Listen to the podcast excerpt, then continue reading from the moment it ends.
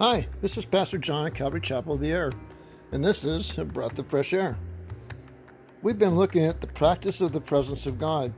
Now, last time we saw in Hebrews chapter 4, verse 12, we read, The Word of God is living and powerful and sharper than any two edged sword, piercing even to the division of soul and spirit and of joints and marrow, and is a discerner of the thoughts and intents of the heart. Now, we saw that the practice of the presence of God is, first of all, being in Him, that God is omnipresent. And we, when we are born again, are in Him, abiding in Him.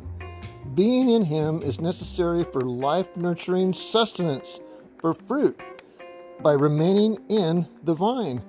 Now, we see number two, the practice of the presence of God is beginning to grow the Word of God is living, we see, and the discerner of our thoughts and the intents of our heart. Romans 10, verse 17 says that faith comes by hearing, and hearing by the Word of God. We are saved by grace through faith when we hear and believe the Word of God and receive Jesus Christ as our Lord and Savior. And we ask Him into our hearts. Now that we're being in Him, not doing for Him, but just being in Him, we begin to grow simply by abiding and being in Jesus. 1 Peter 2 just as the newborn babes desire the pure milk of the Word, that you may grow thereby.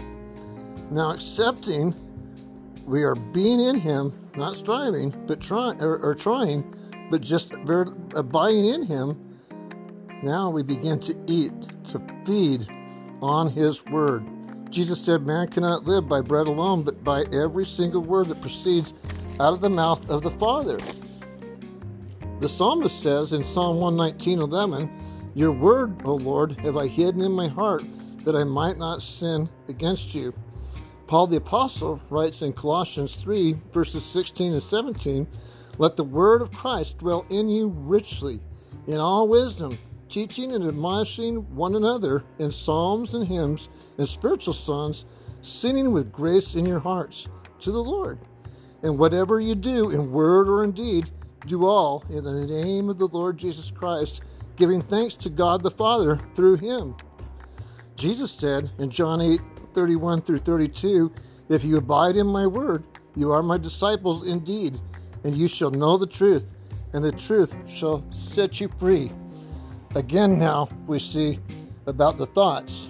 Paul the Apostle in, in 2 Corinthians 10, verses 3 on For though we walk in the flesh, we do not war according to the flesh.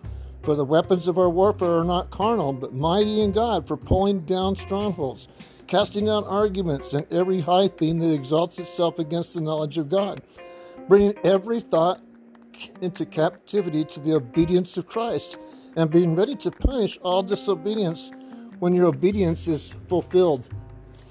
This is a really powerful truth.